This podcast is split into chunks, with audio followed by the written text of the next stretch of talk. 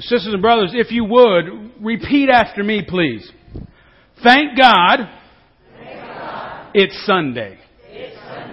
Thank God, Thank God it's Sunday. it's Sunday. Now I know that whenever two or three of us gather in Jesus' name on a Sunday, there are those of us who indeed thank God for Sunday and are happy to be here. Now I also know there are some other people who were told to be happy to be here. Which one are you? I'll tell you which one I am. I love Sundays, church. I get here fairly early, do some things that I need to do that are important for me and for ministry here on Sunday morning, but I love being a part of Sunday school. I love hearing the interaction that we have with one another. I love hearing how we wrestle with scripture together. I love hearing the doubts that we have sometimes. I love hearing how God's Word inspires us when we talk about it together. I love coming to a place like this and seeing faces that are new to me, but even new to most of us. I love coming and, and singing together. I love praying together. I love hearing scripture together because all of these things are things that we need as the body of Christ. Very good. But there's another part of Sunday that is just as meaningful to me that might even be the most meaningful part of my Sunday. My Sunday nap. Now, I'm sure it's in the Bible somewhere. If it's not, I'll get a pencil and put it in there. Every pastor deserves a Sunday nap. And let me tell you what happens at my house. We get done here, we go home. Sometimes I eat. Most of the time I eat. Let me just put it that way. And then I say, alright family, I love you, I'll be back. And I hit that pillow or I get into that recliner and sisters and brothers, you've never seen a big guy like this so motionless. It's just gone. And let me tell you what. If I don't get my Sunday nap. You seen them Snickers commercials? You're not you when you're hungry. I'm not me when I don't get my nap. You all think I'm nice. You all think I'm okay, but if I don't get my Sunday nap, I get a little grumpy. And I used to feel bad about that. But today's passage gives us a little freedom, if you will, to, to be okay with that. If you're paying attention, if last several weeks, we've listened to Mark tell a story of the disciples of Jesus. In fact, uh, Mark doesn't always give the disciples a good reputation in, in the book of Mark, they come off as being the people who just can't get it right with Jesus. They, they're confused by things he says. They don't understand him. Uh, they fight with one another. Man, this sounds like church, doesn't it? So sometimes the disciples don't come across as being the perfect example of a disciple of Jesus. But this is one time, at least in the book of Mark, where they seem to get it right. If you remember, Jesus sent them out. Mark at that point said that Jesus called in the twelve, the disciples, and he sent them out, you remember, two by two. He told them what to do, what not to do when they went. And Mark says as they went and did the things that Jesus said to do, the things that he said not to do, they were able to do amazing things. People were healed because of what they were doing. People heard the good news because of what they were doing. So much so that now as Mark tells us that these people are finished with their work for now, they come and they gather to Jesus. But Mark says the apostles come to gather around Jesus. Now that's, that's an upgrade for Mark to call the disciples that. A disciple in and of itself is a learner. If you call yourself a disciple of Jesus, you're learning about Jesus. The assumption is you're learning how to follow Jesus. An apostle is someone who is sent out. Jesus gathered all those learners and he sent them out two by two, and because they did what he said to do and what not to do, they saw amazing things. Mark recognizes that and he says, you know what, these guys, at least for this time, they were apostles. They did it. Good job. And you know it was a good job. One, because Mark already told us, but you can almost feel the excitement as they're gathering, gathering around Jesus, telling him everything they saw, telling him everything they were able to teach the people. You can almost feel the excitement. You can see the smiles on their faces. And Jesus, he recognizes something. These guys have been busy. And it's been a good busy. They went and did what I told them to do. Good things happen. And it's happening still right now. As Mark tells us, as they're going along, people had been coming, so many people had been coming that they didn't even have a chance to eat. That scares people like me, friends.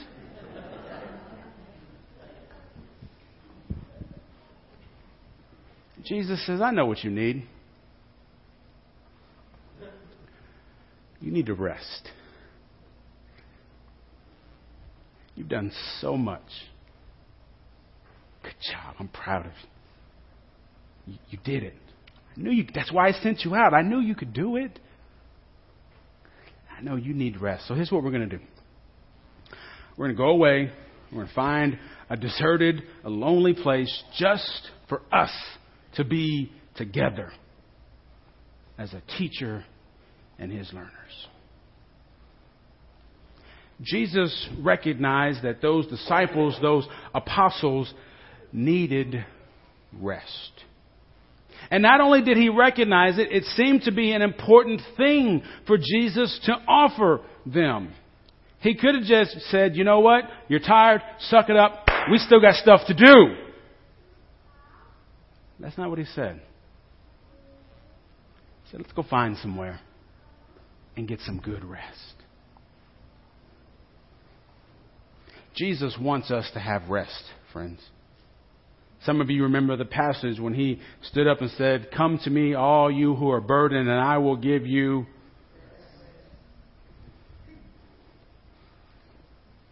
And you would think, being the creator of the universe, being the one who put everything into order, being the one that the mountains worship with their song, you would think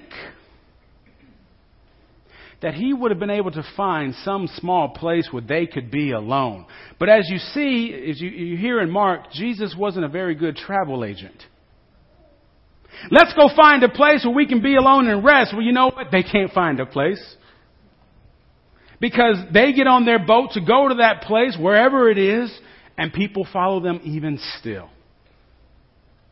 People find, they recognize Jesus, they recognize those guys who've been going around saying and doing what they've been saying and doing, and they want more. Or they want to hear it for the first time for themselves. They want to be a part of it. They want to be able to hear Jesus, to touch Jesus.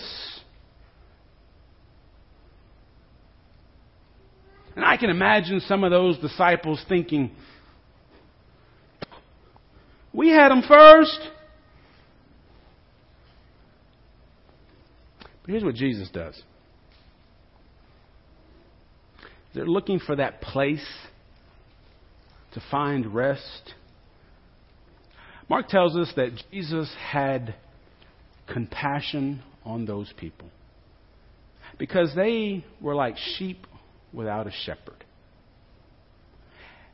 And so he stopped everything that he was doing. He interrupted the plans that he had made with the disciples and himself, and he stopped and he taught, he spoke, he spent time with those people that he had compassion for. Now, Mark doesn't tell us this, but I imagine the disciples are a little upset right now.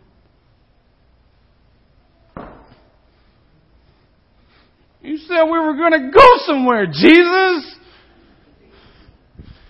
Golly. Can't go anywhere with this guy without him having compassion for people. Church, I hope you hear me when I say this.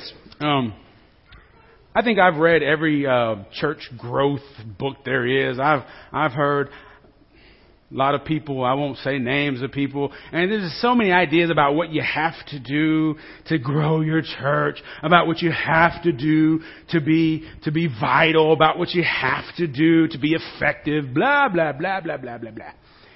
I'm gonna write a book, and it's gonna be one sentence long, and I'm gonna give it to you right now.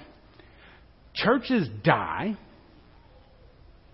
because they get what Jesus just did backwards.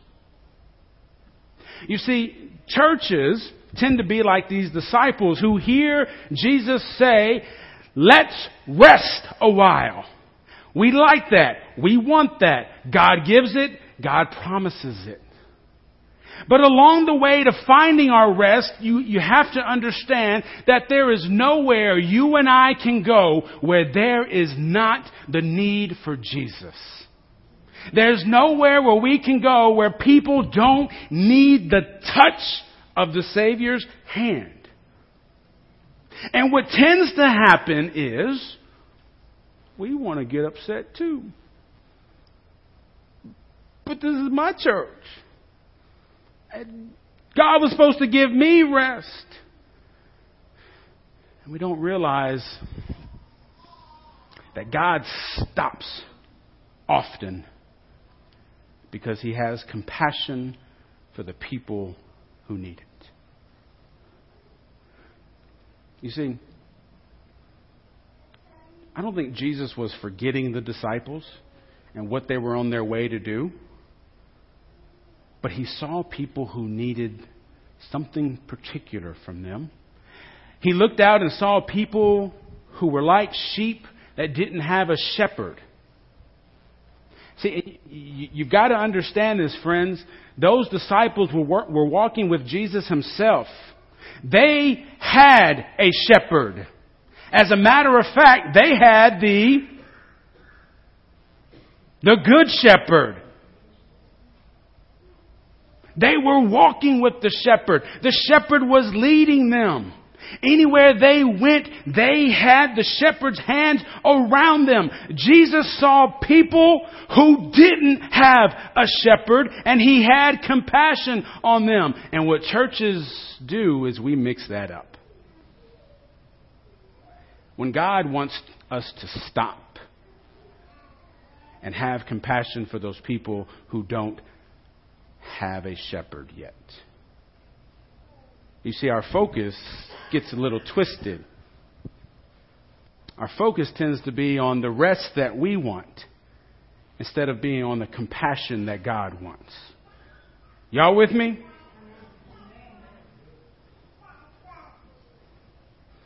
If we could figure that out as the church, there'd be a, there wouldn't have to be another church growth book to ever be written. We wouldn't have to go to some silly seminar again. You wouldn't have to hear people talk about it. If we understood what Jesus just did, even though the rest was important for the disciples, what Jesus stopped everything to do was to show compassion for the people who didn't already have a shepherd. Now that's easy to amen, friends. But I think sometimes we forget. I think sometimes we forget what it was like to not have a shepherd and how much we needed one. And what we also realize is that as churches, we, we lose our, we lose our, our purpose. We, we lose, I'm going to say it, we lose in, in some way the presence of the Holy Spirit when we're too concerned about ourselves. You ever been to a church and you think, well, that was a waste of time. Usually it's those churches that focus on themselves that feel like that. But even as individuals, as people, when you and I can learn to have the kind of compassion for those people who don't know what it's like to be loved by God, when we miss that element, we're missing something important in our own life as well. Amen. That's right. Now, don't get me wrong, Jesus doesn't forget us. Jesus would never forget us. I'm sure eventually those disciples and Jesus found that quiet time that they needed. And I, and I, and I want you to realize this that um, if, you, if you saw, we skipped over some, some verses. And that's kind of disturbing to me because we skipped over some powerful verses. These are like, these are home run verses for preachers. When Jesus feeds the 5,000, we all know that story. Boy, I can preach that sermon there, y'all. And then there's the one about Jesus walking on water. We skipped that one too. Oh, that's an easy one for any preacher to get a hold of. But we skip those because sometimes I think it's easy to focus on those powerful things that we see God can do and forget why he did them. See, there's no feeding of the 5,000 if Jesus doesn't have compassion for those people he sees. And there's no walking on water if Jesus doesn't care for those disciples. We miss out on so much of the power of God when we cut out the compassion of Christ in our own hearts. We could be seeing lives touched every single day as long as we take the focus off of ourselves and put it to where God's focus is. For those who seem like sheep without a shepherd. Because this is what we learn as, uh, as people who follow God. Under a regular sense of thinking, it feels like, well, if we forget about ourselves, nobody's going to take care of us. If we focus on other people, if we do everything we can to show compassion to other people, well, who's going to take care of us? Um, what's this guy's name? Uh, Jesus. There is an abundance of grace, friends, that is available, that is here for every single one of us. And what I want you to hear me today say is that Christ doesn't just give us rest, Christ is our rest. Friends, we have a shepherd. As a matter of fact, we have the good shepherd, just like the disciples did. And when we continue to follow Christ with our lives, we have that rest ourselves. Even if we don't get our Sunday nap, even if we don't get to get away, we have our rest. And that rest is Christ Jesus Himself. Now, the rest may come in a nap in about two hours or so. But the rest may also come in the form of an answered prayer. Think about how hard it can be to pray and to pray and to pray and the, the relief it is when you can say, God just answered a prayer. Rest may come when you and I decide that it is time for me to commit my life fully to God. I've been out searching, searching, finding other things to do, finding other ways to fill my life, but I understand today that my only rest is when I offer my life completely to God. God is our rest. And when you and I follow God, we get our rest. Are y'all with me? And so, what we need to understand, we get rest then for a reason. When you go home and you've had enough, you've worked all day, you've put up with bosses, you put up with that coworker, you know who I'm talking about, you put up with church folk, you put up, you go home and it's time to rest. Why do you go home and rest? So that you can get right back up the next day and do it again.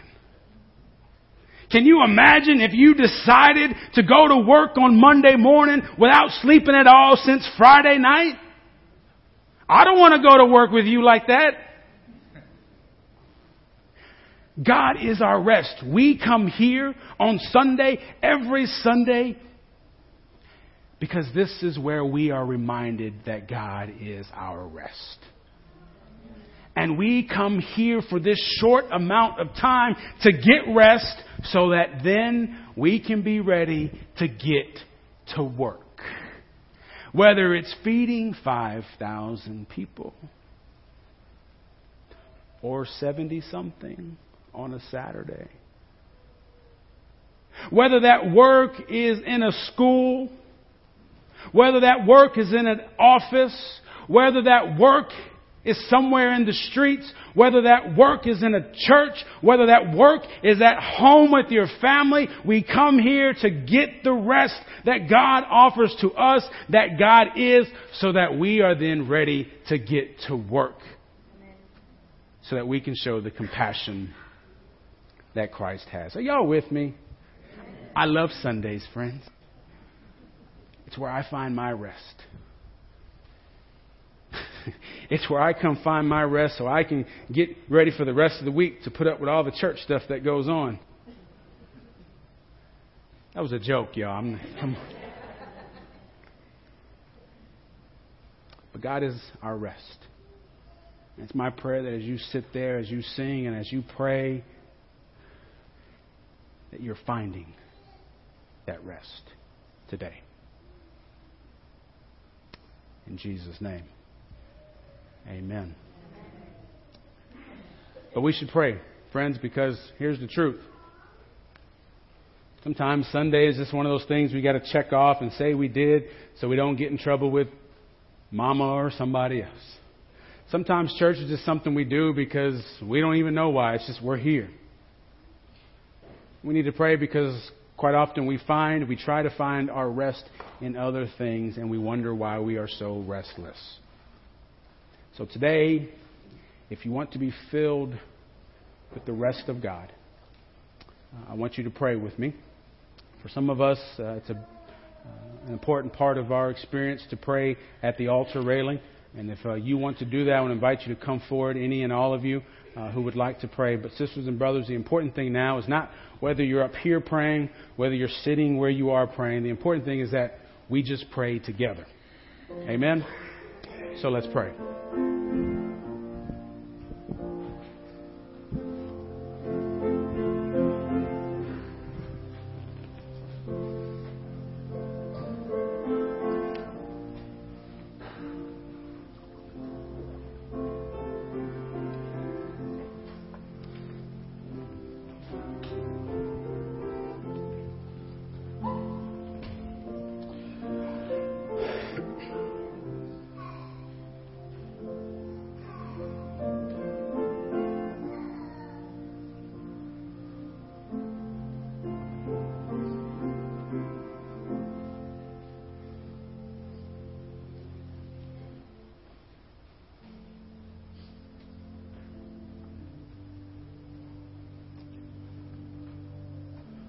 Oh God, we are here this morning because we know you have called us to be here. This is a good place for us to be, Lord. A time for us to connect with your people and a time for us to connect with you. So, God, we thank you for this opportunity that we have to worship together. This time when we have to recommit our lives to you and to be ready for the things that you want to do in our lives and through our lives. But God, we do want to ask for your forgiveness because there are plenty of other things that would seek to take us away from you. There are other things that can take our attention away from your power and your promise. And too often, Lord, we respond to those things over you. But today, God, we have heard that you want to offer us rest and that indeed you are our rest. It's our prayer that we could all find that now in this moment. Fill our hearts, Lord, with the presence of your Holy Spirit. So that as we are reminded that we are loved by you, so that as we are filled with your power ourselves, we can be ready to show compassion just like Jesus did. So that we can be ready to serve your world with the heart that we need. God, all of us are here. We are all the same in your eyes. And you are ready to do great and powerful things among us. And God, for that we are thankful. And it's our prayer now, as we, as we commit ourselves to you, you would use our lives to be a blessing to your world. God, we pray all these things then in the name of our Lord Jesus Christ, who is teaching each one of us how to live with this compassion when he taught us how to pray this prayer. Our Father, who art in heaven, hallowed be thy name. Thy kingdom come, thy will be done, on earth as it is in heaven. Give us this day our daily bread, and forgive us our trespasses, as we forgive those who trespass against us. And lead us not into temptation, but deliver us from evil. For thine is the kingdom, and the power, and the glory forever.